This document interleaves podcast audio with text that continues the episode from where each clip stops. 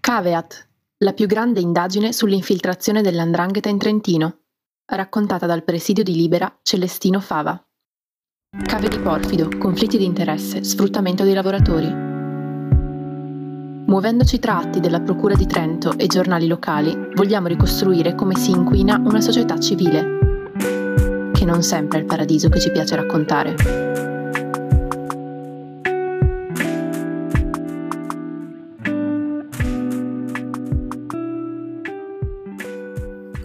Oggi parleremo di estrazione del porfido e conflitti di interesse.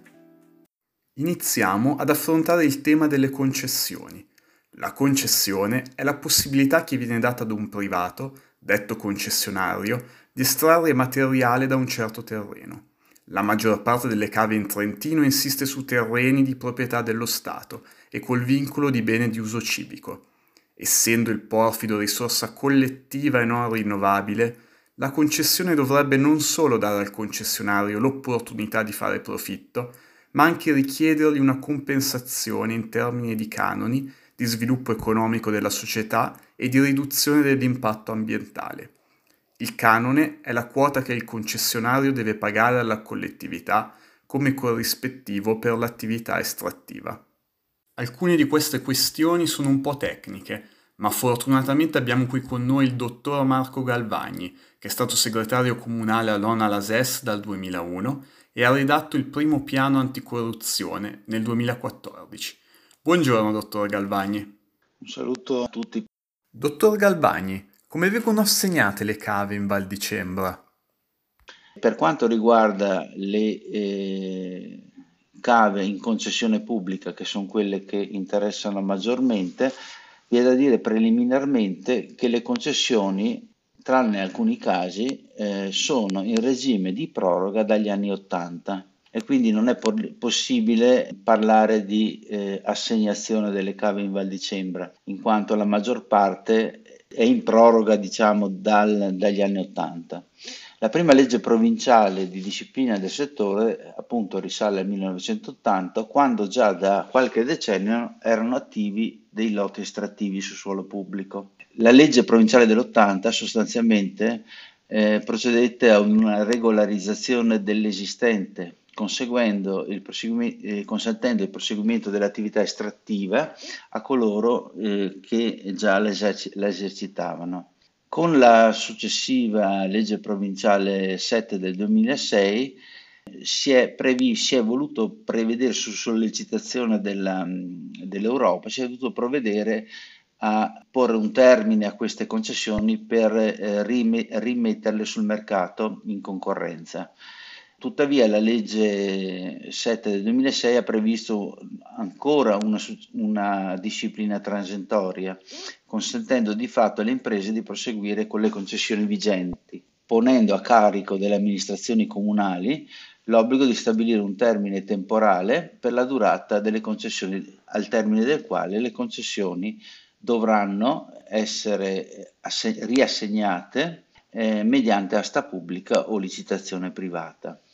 Questa delle proroghe delle concessioni che ormai prosegue dagli anni 80, appunto come detto, è in netto contrasto con la normativa comunitaria ed ha determinato sostanzialmente un monopolio che ha garantito delle rendite di posizione difficilmente eh, controllabili. Insomma, finora si è evitato di fare gare d'appalto come si deve. E secondo lei i canoni sono proporzionati al valore dell'estratto? La risposta è assolutamente no. Eh, ho verificato casi, valo- il valore al metro cubo di, eh, di ghiaia estratta dai torrenti è nettamente superiore a quello di un metro cubo di, di, di porfido in media, ma non sono eh, proporzionali al valore, al valore dell'estratto perché non sono proporzionali a un valore di mercato eh, in quanto il canone non è determinato in base alla concorrenza o alla capacità dell'impresa o al mantenimento di determinati parametri previsti dalla legge. il valore del materiale estratto è stabilito sulla base di un'autodichiarazione e altri complessi parametri, un'autodichiarazione resa dal concessionario da confrontarsi con eventuali valutazioni dell'amministrazione. Tra l'altro, nonostante i canoni siano eh, relativamente bassi, eh, vi è da dire che sono stati accertati casi di elusione o truffa nel calcolo e versamento o versamento dichiarazioni riguardanti l'importo dei canoni da corrispondere ai comuni. Dunque, il fatto che il calcolo si basi sulla qualità dell'estratto permette una certa discrezionalità nel calcolo del canone. Però è essenziale ricordare che, essendo le concessioni in regime di proroga, questo metodo di calcolo del canone viene dalla legge del 1980 mentre già la legge del 2006 prevederebbe il criterio dei metri cubi nelle gare di appalto, giusto? Nel caso in cui le, cons- le, concessioni venissero assegnate mediante asta pubblica, cioè al termine appunto del regime di proroga, il sistema di calcolo cambierebbe sostanzialmente, sempre che non sia modificata la legge e sarebbe rapportato semplicemente al valore per metro cubo di materiale estratto come aggiudicato in sede di gara. Questo eh, eviterebbe parecchie distorsioni del mercato. Inoltre, se paghi in base a quanto scavi, ridurrai anche il materiale di scarto e l'impatto ambientale e sei incentivato a lavorare anche il porfido di minore qualità, che ora è più conveniente scartare.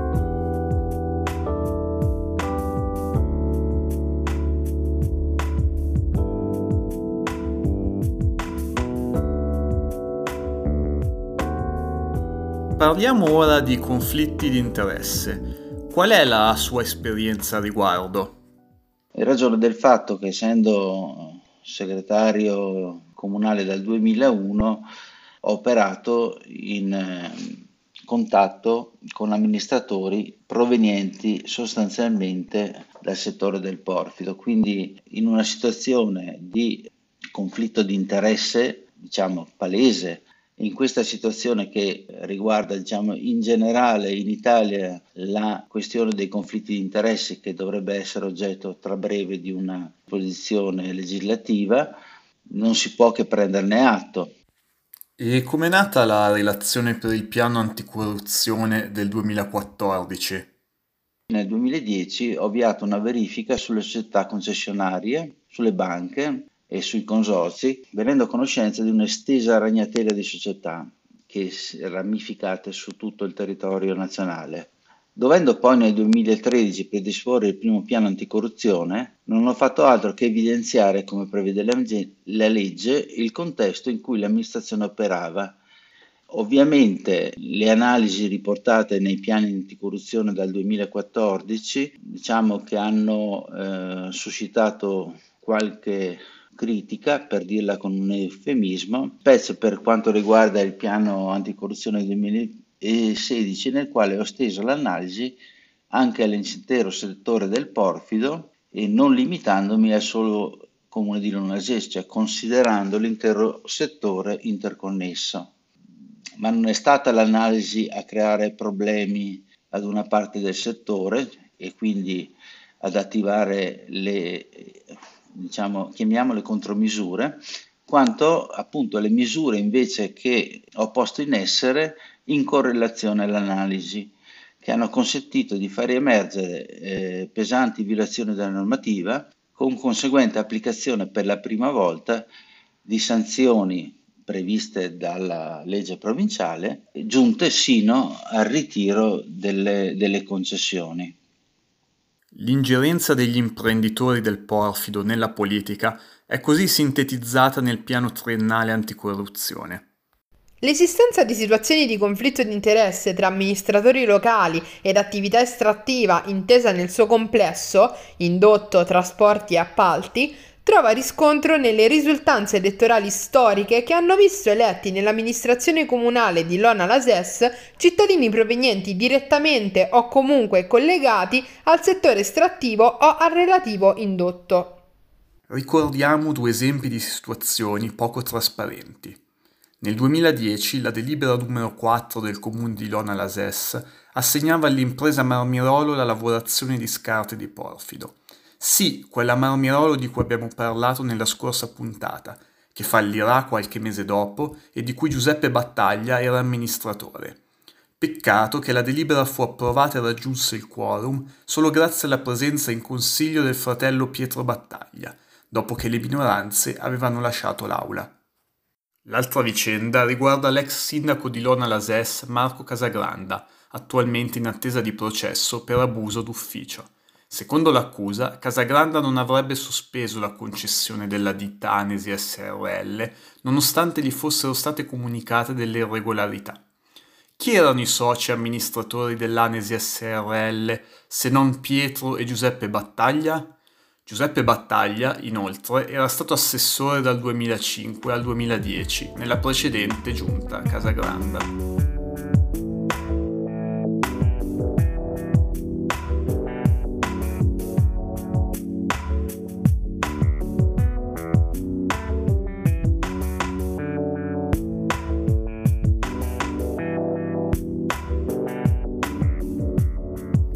Ma in questo contesto, dottor Galvani, che atteggiamento ha notato intorno a sé, negli anni come segretario all'Ona Lases, da parte dei suoi concittadini e colleghi in amministrazione?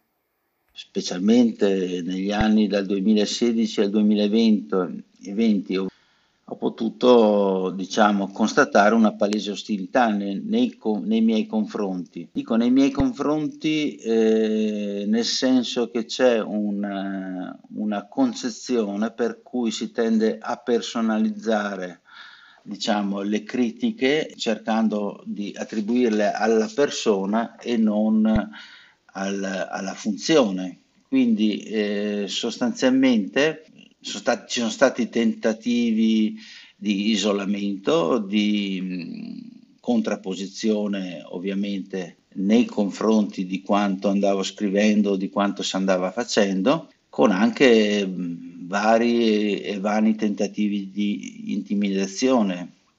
Questo da un lato è ovviamente una cosa da mettere in previsione e l'ho messa in previsione e fa parte dei rischi dei mestieri ma eh, nel contempo ha anche rafforzato la mia convinzione in merito eh, al grado di capacità di pressione della lobby sugli apparati pubblici, siano essi nel settore degli amministratori pubblici che dei dipendenti pubblici. Però non concentriamoci solo sul eh, porfido, questo è un sistema che anche in altre realtà e anche per altre realtà economiche in altri comuni, in altre regioni del Trentino è presente, nel senso che c'è sempre, purtroppo i, i comuni sono piccoli, comunque c'è sempre un gruppo dominante che eh, impone diciamo una certa, una certa gerarchia. Ricordiamo che il dottor Galvani nel 2017 fu oggetto di sanzioni disciplinari per il mancato dono dell'ubiquità. Infatti, la sera del 5 luglio vengono convocate due sedute di giunta in contemporanea, ad Albiano e a Sovero, e un procedimento disciplinare viene aperto perché Galvani partecipa a Sovero ma non ad Albiano. Forse un pretesto per mettere un po' di pressione ad un funzionario troppo scrupoloso?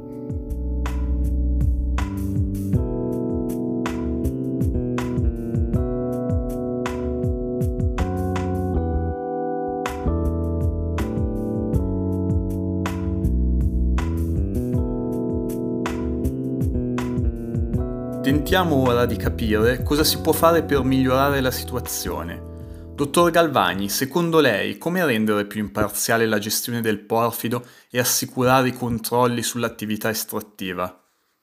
La provincia ha modificato più di una trentina di volte la legge vigente del 2006, rendendo sempre più complicata l'applicazione e i comuni, per parte loro, non hanno le risorse necessarie sotto profilo del personale e delle competenze per gestire il settore e questo è anche testimoniato dall'elevato numero di contenziosi amministrativi. Del resto, anche sotto il profilo delle sanzioni, non ci siamo. Se si va a vedere la legge 6 dell'80, sono sanzioni ridicole rispetto al danno, al danno causato, quindi sicuramente dal mio punto di vista, sotto il profilo normativo, la provincia dovrebbe eh, modificare integralmente la legge e assumere in capo a sé tutte le competenze, in quanto possiede un apparato di alto spessore giuridico e anche con la capacità di gestire il contenzioso con i propri uffici, cosa che è impossibile per i comuni e per i funzionari comunali, tenendo anche presente che appunto gli amministratori sono, eh, nella maggior parte dei casi, sono stati, sono e sono stati eh, legati al settore del porfido, per cui diventa sostanzialmente ingestibile una neutralità amministrativa. Infine, vuole lasciare un messaggio ai nostri ascoltatori? In conclusione volevo dire che per eh, evitare questi fenomeni è necessario spingere sulla trasparenza delle amministrazioni, spingere e proseguire l'azione che svolgono molte associazioni per quanto riguarda l'informazione, creare una cultura del, non della legalità, ma rendere evidente in tutte le maniere possibili quali sono i danni che non vengono attualmente percepiti causati dall'illegalità o dalle, nel, soprattutto nella pubblica amministrazione.